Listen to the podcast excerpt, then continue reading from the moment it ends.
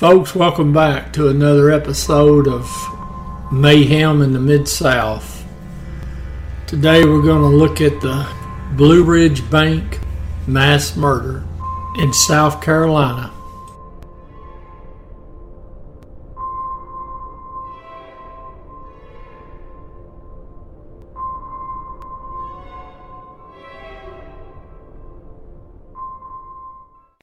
Folks, we're in South Carolina, small town of Greer.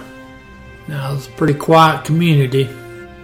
Blue Ridge Savings Bank, they had them a trailer set up overlooking the interstate.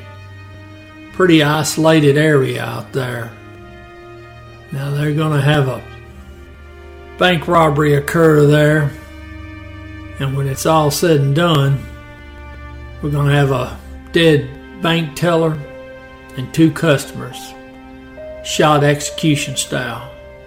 Money taken, surveillance tape from inside taken, still unsolved to this day. Even though the police do have an inkling of who might have done it. But he's dead now, so we'll never know for sure. But this is a horrible event.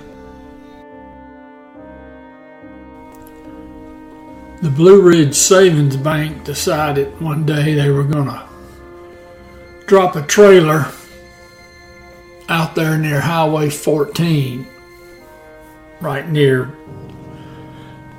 where Highway 14 gets on to Interstate 85. Now, the trailer's out there pretty well by itself, but it didn't stop there. They generally only had one employee in the bank. Now the trailer had a interior security camera but no outside cameras. And also access to the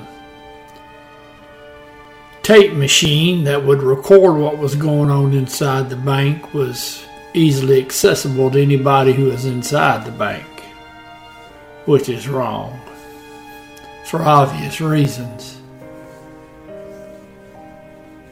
Now, a lady named Sylvia Holtzclaw, she was 56 years old and she'd worked for the bank for quite a number of years, but she sure was not very comfortable having to work out there in that trailer by herself and I don't blame her. And folks, you know there's something wrong when you companies stick single employees inside businesses, especially when you're talking about a bank. Because people knock off convenience stores all the time for just a few dollars. Well, you figure in a bank there's going to be a few more dollars than that and then you stick it right by a major interstate, which means the bad guys got easy access to escape and be a long way away by the time the police get there. Now, Miss Sylvia, she sure didn't like it, but what are you going to do? You got to have a job, you got to work. You just hope the people you're working for would care enough about you to try to help prevent you from being harmed.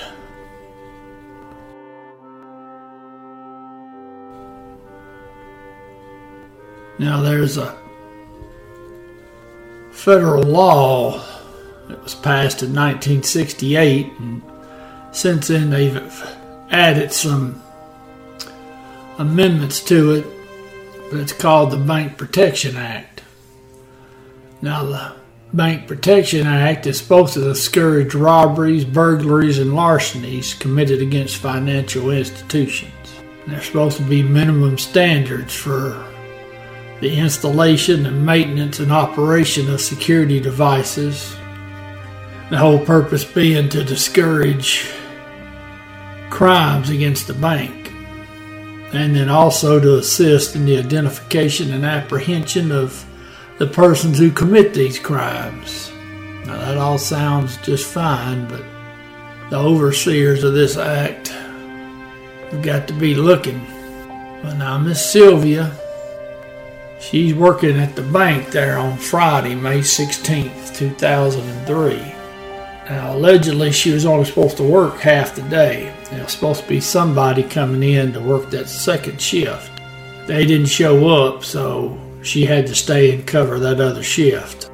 Now, about half hour or so before the robbery was going to occur, one of her sons, who was a fireman there in the city of Greer, he stopped by and brought her lunch.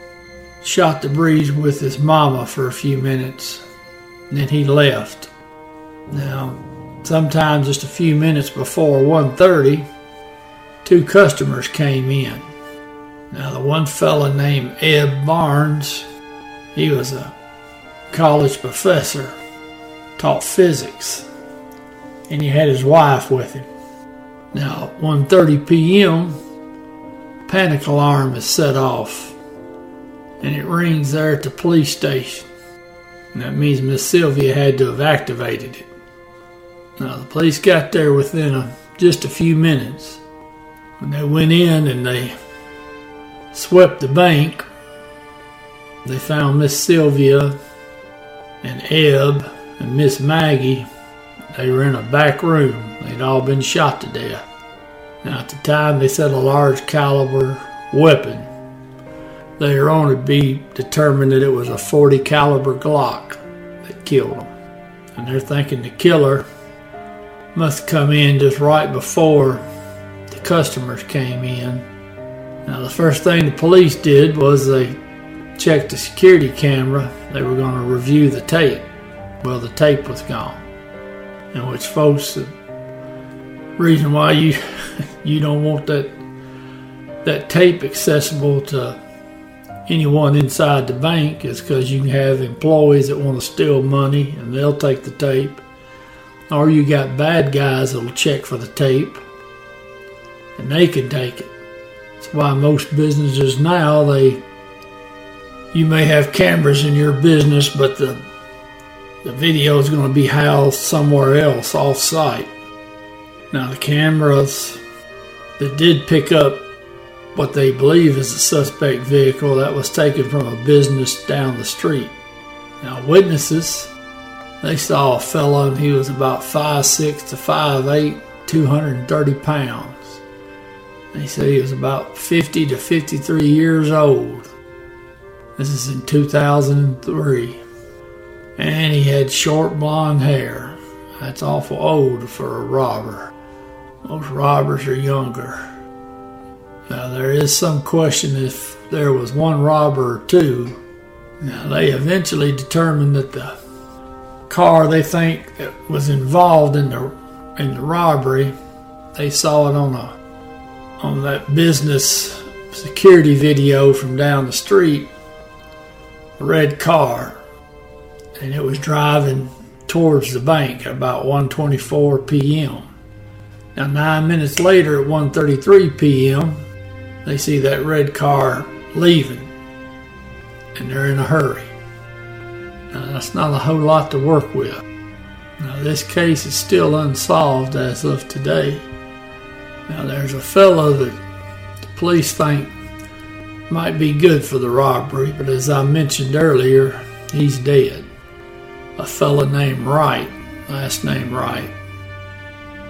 Now, police are saying about two weeks before the murder, he stole a red Oldsmobile Alero from a rental car company not too far from where the bank is. And it's a red two door car. And it looks awful lot like the car seen on the video. Now this fella Wright, he had a 40 caliber Glock, which was determined to be the caliber used in the murders. Now if they were able to recover any shell casings or spent rounds from the crime scene and they got the 40 caliber pistol that Wright had when he shot himself. They should have been able to make some kind of comparison because the spent casings you can match those up to the ones on the scene if they're available and get you a match.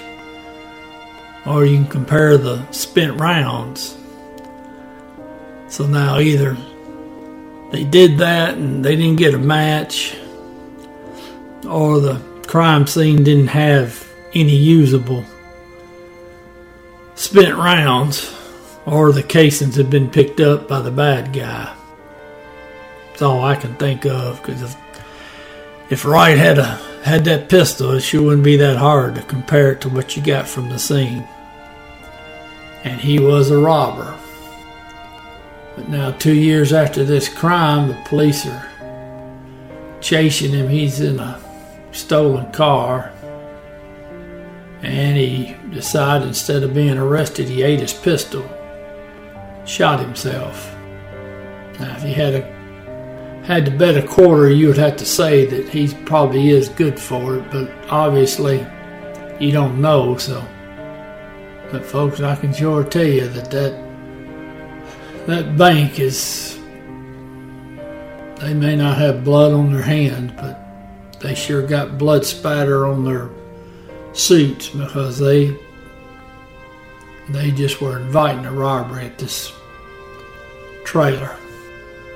Now, some of these security consultants that the family has spoken with in their lawsuit against the bank have said that the trailer itself is inappropriate for a financial institute. Folks, this is a sad, sad case. And I sure feel bad for them families that's had to live all these years not knowing who murdered their loved ones. But it sure doesn't look like it's going to get solved, and I sure hate it.